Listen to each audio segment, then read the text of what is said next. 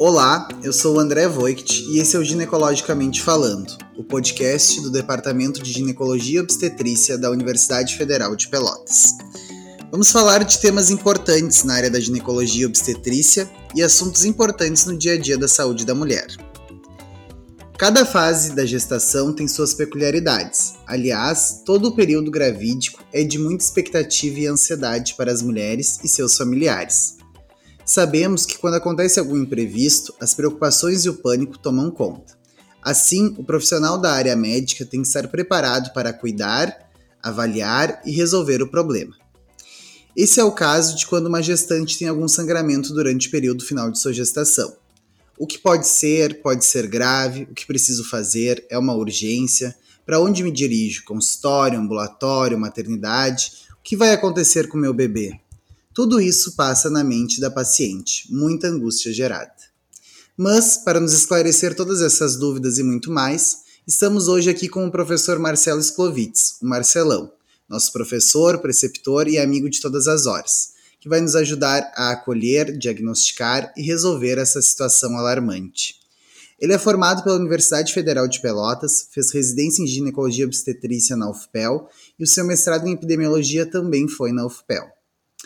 Então, boa noite, doutor Marcelo. Estamos muito contentes com a participação do senhor nesse episódio, conversando sobre esse tema tão importante e que gera tanta angústia nas nossas pacientes. Seja bem-vindo ao nosso podcast. Muito obrigado. Uh, uma, em primeiro lugar, uma boa noite, André. Obrigado pelo convite, né, é, é, de mais uma vez participar do, do podcast.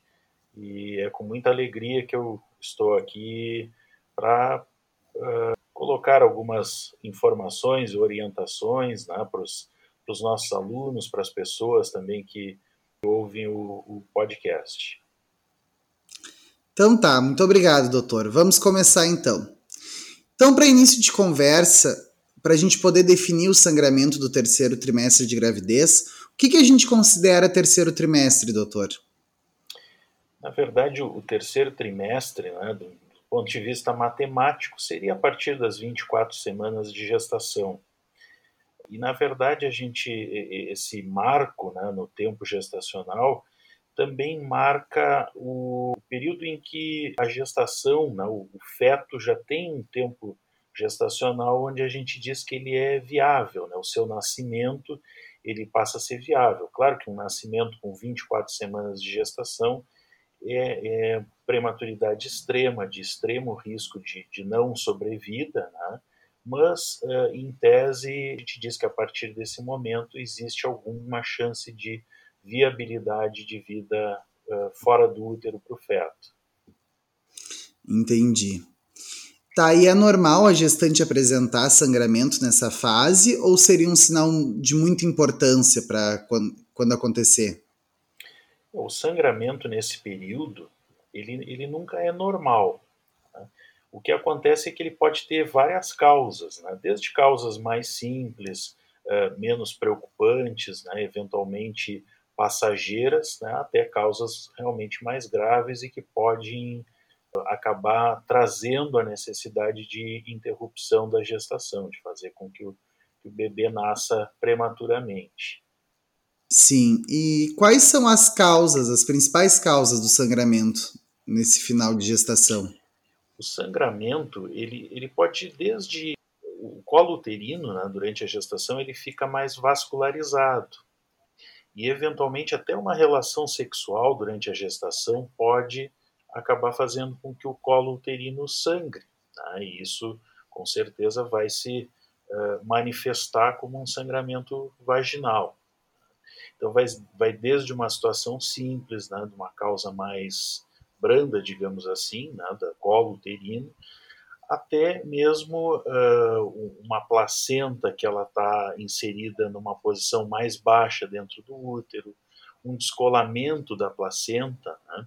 Uma das patologias mais frequentes uh, na gestação são os, os transtornos hipertensivos. E esses transtornos hipertensivos, eventualmente, eles podem fazer com que a placenta descole. E isso pode se manifestar ah, através de sangramento uterino, certo? Que vai se exteriorizar através da vagina. Normalmente esse tipo de, de percorrência também cursa não só com sangramento, mas com contrações, contrações fortes, né, bastante dor, certo? Então, basicamente, né, seriam essas, essas, essas causas, né, o descolamento de placenta, as anormalidades de implantação da placenta, né, uma placenta mais baixa, uma placenta que obstrua o, o, o colo uterino, ela, em geral, o que a gente observa é que as pacientes vão periodicamente sangram ao longo da gestação, certo? E o descolamento de placenta normalmente é uma situação aguda, né? Em geral, não, não teve um sangramento prévio e, e, de forma aguda, essa paciente apresenta um sangramento que normalmente está associado a bastante dor, contrações. Tecnicamente, a gente chama de útero lenhoso, né? Quer dizer, o útero ele contrai e ele praticamente não relaxa, né? É, fica como uma contração forte e constante, certo? Então, essas seriam as principais uh, causas de sangramento no final da gestação, no terceiro trimestre. Sim, o senhor falou um pouco sobre a placenta. E o que, que é a chamada placenta prévia, doutor? Por que, que ela acontece? Ela é grave? Sim, a, a placenta prévia, o, o local onde normalmente a placenta se implanta é no fundo do útero, tá? Que é o em geral, é o local que apresenta uma vascularização uterina mais adequada para a nutrição placentária. Uh, mas, às vezes, a placenta ela pode se inserir em porções mais inferiores do útero. Uh, e, às vezes, ela pode estar uh, tá numa porção mais inferior do útero e ficar com a margem dela próximo ao colo uterino, né, que aí a gente chama uma placenta prévia marginal, né? A margem dela está ali na, na proximidade do, ou obstruindo ali a, a, o colo uterino, né? O orifício interno do colo uterino, e numa situação mais uh, complexa, né? Que seria assim, o grau máximo da, das anormalidades da placentação, seria a placenta oclusiva total, que é quando essa placenta está inserida na porção mais baixa do útero e ela obstrui o orifício cervical interno, certo? Essa situação é que realmente, é, principalmente no terceiro trimestre de gestação, com a, alguma modificação do colo uterino, tá? É comum que essas pacientes tenham sangramentos que normalmente não, não cursam com dor, não cursam com contrações, mas ela de tempos em tempos apresenta algum sangramento de volume variável, pode ser desde um volume pequeno até um volume mais expressivo, certo?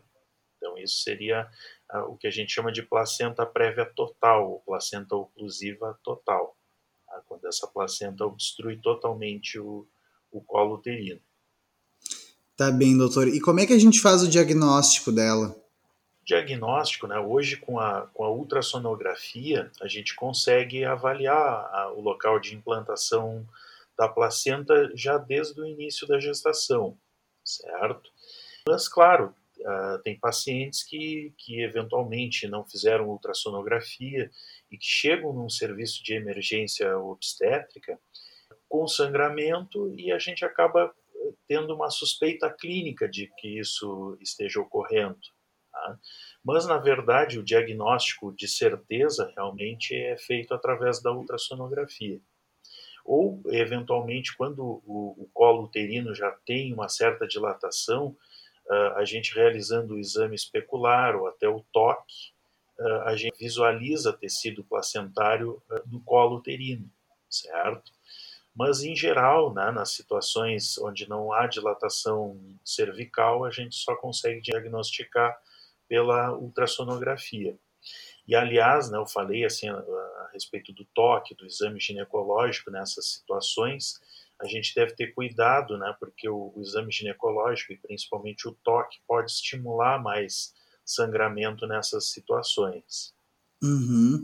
E pensando no sangramento da placenta prévia mesmo, ele tem alguma característica que pudesse nos ajudar no diagnóstico? Ou como que se suspeita dele e como funciona o tratamento também? Em geral, a gente suspeita, né, quando, quando ocorrem episódios de sangramento na maioria das vezes com o colo uterino fechado, e esse sangramento ele não está associado à lesão do colo uterino. Tá? Existem situações também onde a gente tem uh, lesão, ectopia, ou, ou que chamam popularmente de ferida do colo do útero, que na verdade esse termo ferida dá uma conotação de, de doença, né? Mas muitas vezes é uma característica anatômica, não, não, não é uma doença. Mas essa, essa ectopia, essa ferida, ela predispõe o colo do útero a, a sangrar com mais facilidade, e ainda mais na gestação que o colo está mais vascularizado. Então, quando a gente exclui essa, essa ectopia, essa alteração, tá? Esse, o sangramento do interior do colo uterino, uh, sem lesão de colo, e que ocorre em, em episódios e que uh, não cursa com contrações, a gente deve sempre suspeitar, deve sempre é, cogitar, né, colocar no nosso diagnóstico diferencial uh, uma placenta prévia, né, uma placenta de implantação mais baixa. Sim. E ainda existe a necessidade de realizar um repouso absoluto nesses casos? É, nesse tipo de situação é indicado o repouso. E a gente uh, percebe, né, e está descrito na literatura, que realmente o repouso ele reduz os episódios de sangramento e tende a prolongar o tempo de duração da gestação. Existem outras situações, né, isso é interessante que a gente fale. Por exemplo, no primeiro trimestre de gestação, quando se tem sangramento, ameaça de aborto, realmente é controversa a necessidade do repouso. A gente, pelo sim, pelo não, muitas vezes por um excesso de cuidado, a gente acaba orientando o repouso também. Mas uh, no terceiro trimestre, né, sobretudo nessas situações de placenta baixa, a gente sabe que realmente o repouso é importante. Certo? E, e, na verdade, tu tinhas me perguntado do tratamento, né? O tratamento é basicamente esse, basicamente o repouso, a vigilância, tá? Essa paciente ter um acesso ao seu médico pré-natalista ou ao serviço de emergência, né? Quer dizer, qualquer intercorrência, qualquer sangramento, ela deve procurar a maternidade, o serviço de, de atendimento de urgência. Certo. Entendi. E o senhor antes falou do toque nessas pacientes, doutor. Então, a gente não deve fazer o toque nessas pacientes ou como é que funciona? Sim, que a gente deve fazer um toque cuidadoso, parcimonioso, né, digamos assim. A gente deve evitar toques repetidos, certo? Primeiro realizar um especular, né, e realmente, se fizer o toque, um toque mais cuidadoso, e evitar toques repetidos, né? Às vezes a gente na, na maternidade, né? No serviço universitário, né? O residente toca, às vezes o, o, o doutorando faz o toque, o preceptor faz. Então, nessas situações, nessa suspeita, né? Ou com diagnóstico confirmado, a gente evita assim, esses toques mais numerosos. E é sempre indicada a cesárea na, na placenta prévia ou a gente pode realizar um parto vaginal? Na placenta prévia total, tá, é, é indicação de cesariana, certo? Na placenta marginal, tá, que na verdade é uma placenta de inserção mais baixa, mas que somente a borda dela está ali próxima do colo uterino. Então, nessas situações, né, de placenta marginal, como a gente fala, uh, não há contraindicação ao, ao parto normal. Tá bem. E ainda falando da placenta, doutor, vamos falar sobre o descolamento, o descolamento da placenta. O que que acontece nesse caso? Ele é mais grave que a placenta prévia? Como é que é? É, ele, ele é mais grave. Ele, a, a placenta prévia, né, como eu vinha te falando, a história natural dela, o que a gente observa assim, ao longo das, das gestações de placenta prévia, é que ocorram episódios de sangramento que com repouso, com, com algum cuidado, a gente consegue muitas vezes chegar ao termo. A, na placenta, no descolamento de placenta, normalmente isso é uma emergência obstétrica que, que requer a interrupção imediata da, da gestação. É, quase que cem por cento das vezes por cesariana. Em geral, o que acontece, doenças hipertensivas da gestação, uh, principalmente a pré-eclâmpsia, né, que é uma, uma alteração hipertensiva específica da, da gestação, elas acabam culminando, né, os picos hipertensivos que ocorrem, eles uh, podem fazer com que a placenta descole, né? Isso, a placenta ela para de, de, de fazer as trocas, né? Ocorre um sangramento que se acumula entre a placenta e a parede uterina, certo? E isso requer uma interrupção imediata. Existe um risco de, de mortalidade fetal bastante alto, né? Os descolamentos de placenta mais intensos, digamos assim, né? Onde, onde uma área maior da placenta é, descola, né? num, num, num período de tempo pequeno, é, com muita frequência levam o, o bebê a óbito. Né? E, e existe também um risco aumentado de óbito materno por hemorragia, certo? Existem situações mais insidiosas, né, onde o descolamento acontece de uma forma mais lenta, né? É, eventualmente são pacientes que estão internadas no hospital já por, por uma pré-eclâmpsia, né, com o diagnóstico de pré-eclâmpsia.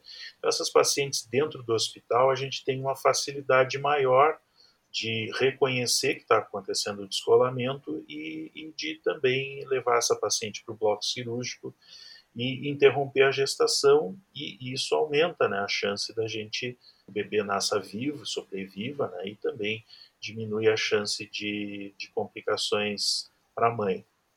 Uma coisa que eu, que eu lembrei agora, assim, que eu acho que é interessante falar sobre a placenta oclusiva, a, a placenta baixa, né, que às vezes no início da gestação a gente faz esse diagnóstico, mas a placenta ela é, ela é dinâmica, ela, à medida que o útero aumenta, muitas vezes ela vai subindo também na sua implantação. Então uma placenta que inicialmente ela era baixa ou até oclusiva, ela pode ir subindo e pode chegar no, no terceiro trimestre de gestação já não mais uh, de inserção baixa. Certo? Isso é uma situação bastante frequente da gente observar. Ah, sim, entendi. E pensando no descolamento da placenta, ainda tem algum sintoma característico? Uh, existe algum fator de risco além dos comentados do senhor? O principal fator seria as doenças hipertensivas. Mas, por exemplo, o, o fumo, né, o tabagismo, o fumo ele, ele diminui a oxigenação para o feto. Tá? Então a tendência é a, a, a placenta a se inserir mais na parede uterina, que aí é uma outra situação que também pode complicar, se chama acretismo placentário, né? Seria uma implantação mais profunda na parede do útero, que eventualmente lá na, no, na, quando a placenta for dequitar, né? Foi for sair durante o parto normal ou durante a cesariana, após o nascimento do bebê, essa placenta ela pode ficar retida, né? Ela pode ficar grudada na, na parede do útero, eventualmente impedir que o útero contraia, eh, pode fazer uma situação chamada de hipotonia uterina, que muitas vezes requer até mesmo a, a, que seja feita histerectomia puerperal, a retirada do útero em função de um sangramento intenso, pela não contração, pela hipotonia uterina. Sim, sim.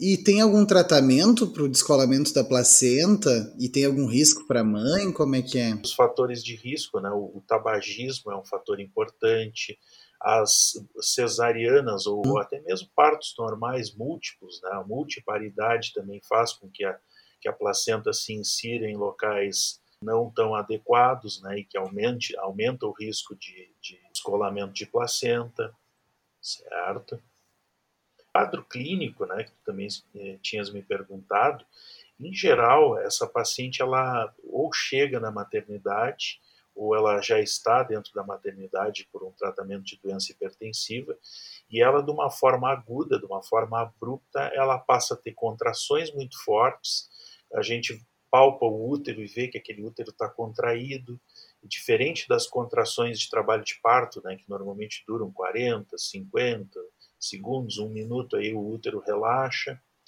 Uh, essas, essa, essa contração do descolamento de placenta, ela se, se perpetua ou, ou quase que, que junta uma contração na outra, certo?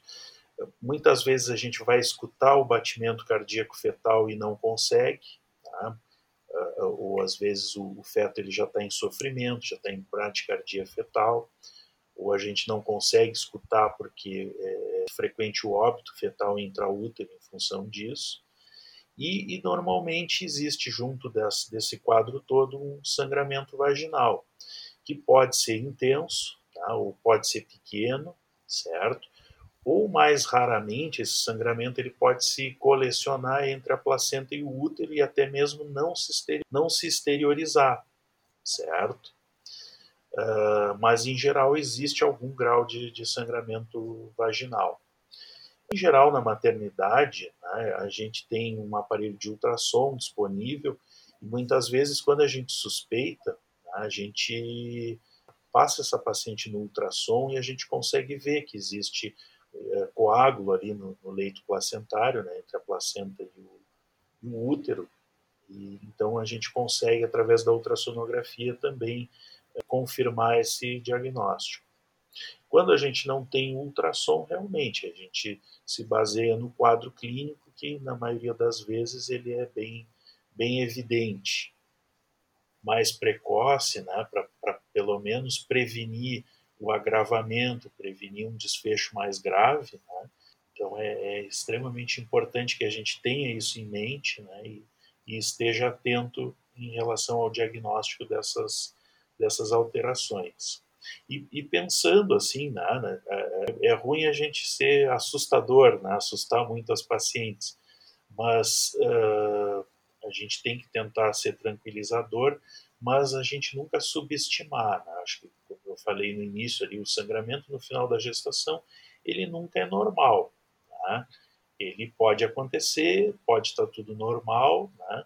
uh, pode ser por uma causa uh, simples, né? Uma causa tranquila, como eu estava falando do sangramento por uma ectopia, né? Do colo uterino, certo? Mas sempre é uma coisa que assusta, sempre preocupa e a gente sempre deve avaliar com bastante atenção, com bastante cuidado. Então tá, doutor, gostaria de te agradecer pela tua participação, de dispor teu tempo para nos ajudar com a tua sabedoria. Então esse é o Ginecologicamente Falando, e eu sou o André, e até a próxima, pessoal. É isso aí, obrigado, André, obrigado pela oportunidade, e fico sempre à disposição aí, se, se acharem que precisam da minha colaboração. Grande abraço a todos. Obrigado, professor. Obrigado a quem nos ouve. E semana que vem voltaremos com a segunda parte desse episódio.